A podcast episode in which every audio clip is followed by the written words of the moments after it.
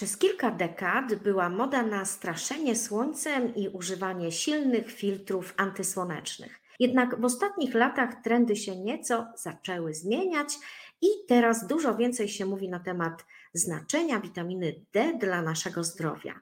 Witaminę D kojarzyliśmy wcześniej w zasadzie tylko jako substancję niezbędną dla zdrowych kości, ale dzisiaj świadomość ludzi odnośnie działania witaminy D na cały organizm jest już dużo większa.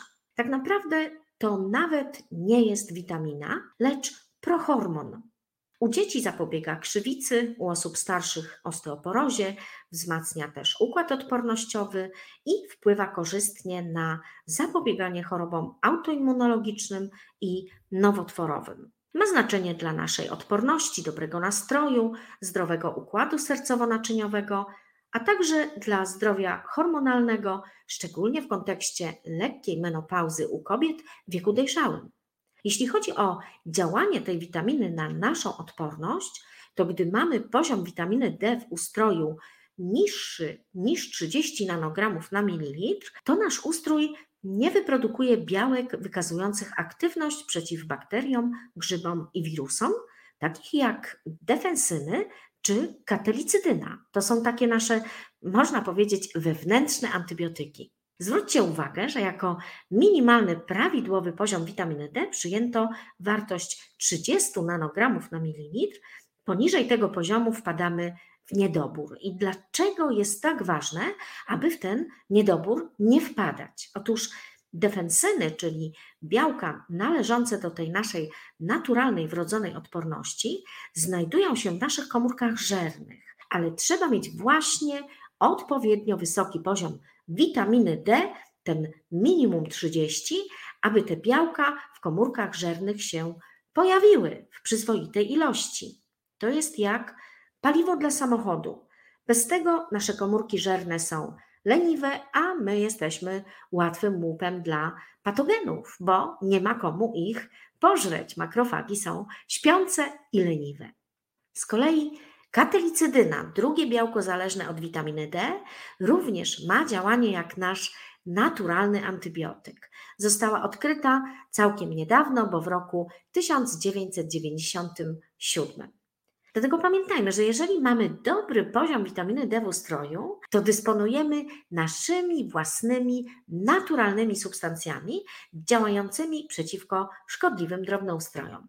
Są one dużo inteligentniejsze niż te sztuczne antybiotyki, a ich jedynym skutkiem ubocznym jest przewlekłe zdrowie. Czyli mamy ten minimalny poziom 30 nanogramów na mililitr, ale tak naprawdę dobrze jest trzymać się środkowej normy dla witaminy D, czyli 50 do 70 nanogramów na mililitr.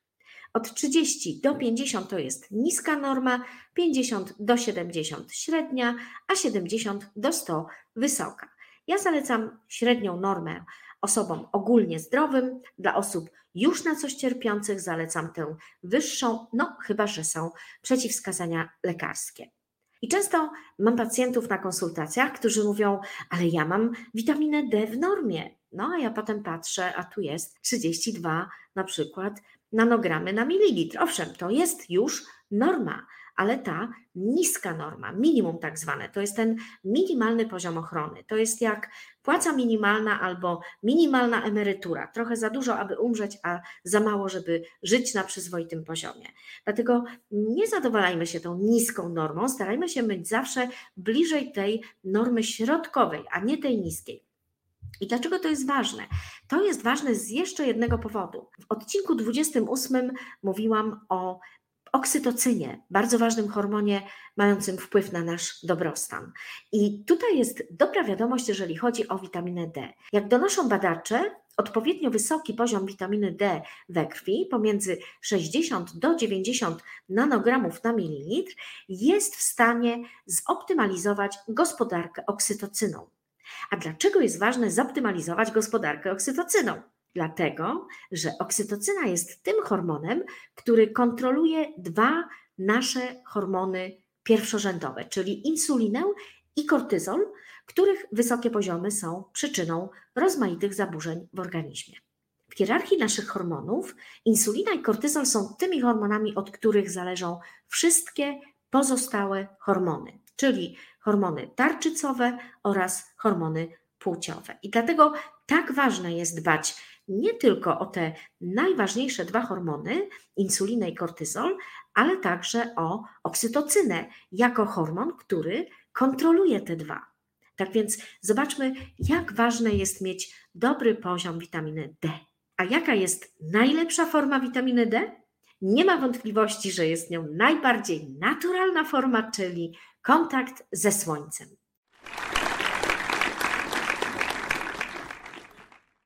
Bo kontakt ze słońcem to nie tylko witamina D, to o wiele, wiele więcej. I o tym dzisiaj powiem Wam kilka ciekawych rzeczy. Zapraszam do odcinka.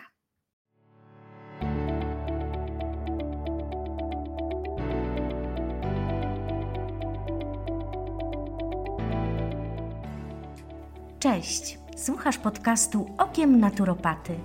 Nazywam się Marlena Bandari, wspieram kobiety w osiąganiu pełni zdrowia, dobrostanu i witalności, aby mogły doświadczać życia opartego na jedności ciała, umysłu i ducha. Pokażę Ci, jak możesz pomóc sobie i swoim bliskim, wykorzystując wszystko to, co oferuje nam natura, by odzyskać więcej witalności, spokoju umysłu i pogody ducha.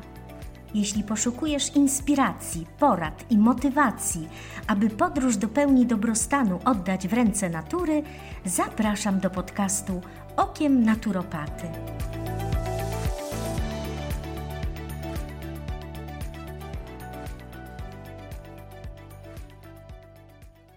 Witamina D jest dzisiaj powszechnie dostępna jako suplement diety w kapsułkach czy w kropelkach. Jest to jednak, powiedziałabym, taka awaryjna forma tej witaminy, która jest zalecana wtedy, gdy dostępu do prawdziwego słońca nie mamy. Nasz organizm, jak wiadomo, sam produkuje witaminę D3 pod wpływem słońca. Ocenia się, że do wytworzenia odpowiedniej dawki witaminy D wystarczy 20-30 minut przebywania na słońcu bez użycia filtrów. Jest to witamina, którą też trudno jest uzupełnić dietą. W żywności jest tej witaminy D tak naprawdę bardzo mało. Szczególnie, że nie wiadomo dokładnie, jaka dawka jest optymalna. Organizm każdego z nas jest na tyle inteligentny, że produkuje podczas kontaktu ze słońcem dokładnie tyle tej witaminy, ile potrzebuje. Dlatego nie sposób przedawkować witaminy D produkowanej przez organizm w czasie kontaktu ze słońcem. Natomiast można ją przedawkować stosując suplementy diety, chociaż też nie jest to wcale takie proste, bo należałoby przyjmować bardzo duże dawki przez kilka miesięcy. Jest też spora różnica w tak zwanym czasie półtrwania. Chodzi o to, po jakim czasie ilość witaminy D zmniejszy się o połowę. W przypadku kapsułek czy kropelek ten czas jest krótszy niż dla witaminy D produkowanej w kontakcie ze słońcem. Można więc powiedzieć, że witamina D produkowana przez nasz własny organizm jest utrzymywana w ustroju dużo dłużej niż taka z suplementu czy z żywności. I to jest właśnie ta wspaniała korzyść sprawiająca, że słońce jest najlepszą i najbardziej wartościową formą pozyskiwania witaminy D. Kolejną korzyścią ze słońca, której nie pozyskamy z kapsułki zawierającej witaminę D, jest produkcja neuroprzekaźników zapewniających dobry nastrój. Wszyscy czujemy się przyjemnie i miło w dni słoneczne, a z kolei jesteśmy jakby bardziej przygnębieni i mamy gorszy nastrój w dni pochmurne. Dzieje się tak dlatego, że pod wpływem słońca zwiększa się poziom neuroprzekaźników poprawiających nasze samopoczucie, takich jak serotonina, nazywana czasem hormonem szczęścia. Dzięki serotoninie czujemy się lepiej, mamy dobry nastrój i świetne samopoczucie. Jej niedobór z kolei wpływa na bezsenność, na zaburzenia depresyjne. Jesienią i zimą, kiedy słońca, a więc i serotoniny mamy mniej, można dla polepszenia samopoczucia i zmniejszenia ryzyka depresji sezonowych stosować fototerapię za pomocą lamp antydepresyjnych, które można kupić w sklepach medycznych. Kolejnym cennym hormonem, na który wpływa kontakt ze słońcem, jest melatonina. Melatonina jest nazywana hormonem snu, ponieważ w istocie jest ona hormonem regulującym nasz cykl dobowy. Jej poziom wzrasta, gdy robi się ciemno, co stanowi sygnał dla organizmu, że trzeba przygotować się do snu, i gwałtownie spada, kiedy robi się jasno. Im więcej słońca, tym mniejszy poziom melatoniny, a większy serotoniny, co wpływa na poprawę nastroju. Jesienią i zimą, kiedy dzień jest krótszy, poziom melatoniny w ciągu dnia jest wyższy, a my jesteśmy bardziej senne, ospałe i markotne, a to oznacza, że jakość naszego życia również może być obniżona. Kolejną korzyścią kontaktu ze Słońcem jest normalizacja działania układu sercowo-naczyniowego. Przede wszystkim Słońce poprzez produkcję tlenku azotu korzystnie wpłynie na obniżenie ciśnienia krwi, zwiększy wydolność pracy serca i zmniejszy ryzyko zawału. Przyjmując kapsułki czy kropelki z witaminą D, nie osiągniemy tego samego efektu. Co jeszcze robi dla nas słońce, czego suplementy nie potrafią? Otóż słoneczne ciepło świetnie łagodzi bóle stawów, kości i mięśni, a dodatkowo słońce wspaniale działa na skórę. Promieniowanie słoneczne bardzo korzystnie wpływa na leczenie wielu różnych chorób skóry, takich jak trądzik, łupież, egzema, czy w końcu nawet łuszczyca. Przyspiesza gojenie się skóry, poprawia jej stan i robi to znacznie lepiej niż leki, zabiegi, kremy czy maści. Dodatkowo słońce poprawia przemianę materii, dlatego lato jest doskonałą porą na odchudzanie. Mamy nie tylko dostęp do sezonowych warzyw i owoców, ale i do słońca. No i jeszcze jedna ważna rzecz. Gdy jesteśmy na słońcu, to usuwane są z organizmu wraz z potem toksyny. Na warsztatach pasożyty i toksyny uczyłam, w jaki sposób można używać sauny na podczerwień, aby usuwać toksyny z ustroju za pomocą sauny na podczerwień i protokołu niacynowego. Ale dobra wiadomość jest taka, że słońce jest naturalnym źródłem podczerwieni, a toksyny zostają usunięte wraz z potem, nawet gdy nie stosujemy niczego dodatkowo a przynajmniej te toksyny rozpuszczalne w wodzie, bowiem protokół niacynowy usuwa także te najgroźniejsze rozpuszczalne w tłuszczach i na tym zresztą polega jego wyjątkowe działanie oczyszczające organizm. To jest bardzo ciekawy mechanizm i w zasadzie nie ma żadnych skutków ubocznych z wyjątkiem poprawy zdrowia. Gorąco polecam odsłuchać te warsztaty, naprawdę niesamowita wiedza. Linka wrzucę w notatki do tego odcinka podcastu. Oczywiście słońce ma wiele zalet i tylko jedną wadę. Nie można z nim przesadzać, bowiem uzyskamy efekt odwrotny od oczekiwanego. Tak jak wszystko w przyrodzie, tak i nadmiar słońca nie jest zdrowy. Po ekspozycji na słońce należy zejść w cień, co jest najlepszym sposobem ochrony przed nadmiarem słońca, najbardziej pewnym i skutecznym. Ale co jeśli nie jest to możliwe, albo po prostu chcemy być na słońcu dłużej?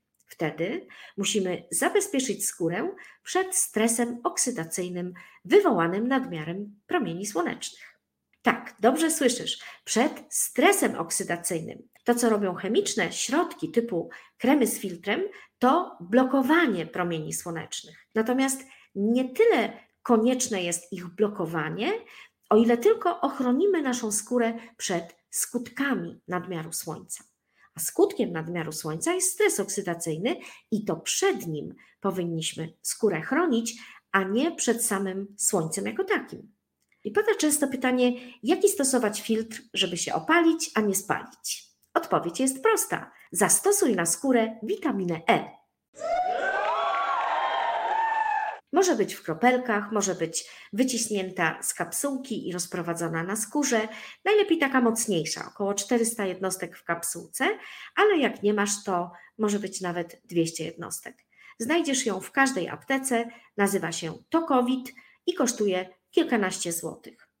Można również te kapsułki nakłuć szpileczką, wcisnąć do buteleczki z olejem z pestek malin i mamy świetny olejek do opalania, przy którym się bardzo ładnie opalimy, ale nie spalimy. Dlaczego? Ponieważ witamina E nie odbija promieni słonecznych, ani ich nie pochłania. Natomiast idealnie chroni ona skórę przed poparzeniem, które jest wywołane stresem oksydacyjnym mającym miejsce przy nadmiernej ekspozycji na słońce. Mamy więc wszystkie korzyści płynące z kontaktu ze Słońcem, niczego się nie pozbawiając, a jednocześnie zachowując zdrową i promienną skórę. Bez oparzeń, bez schodzącej skóry, bez plam, bez nowych zmarszczek spowodowanych utratą kolagenu i elastyny.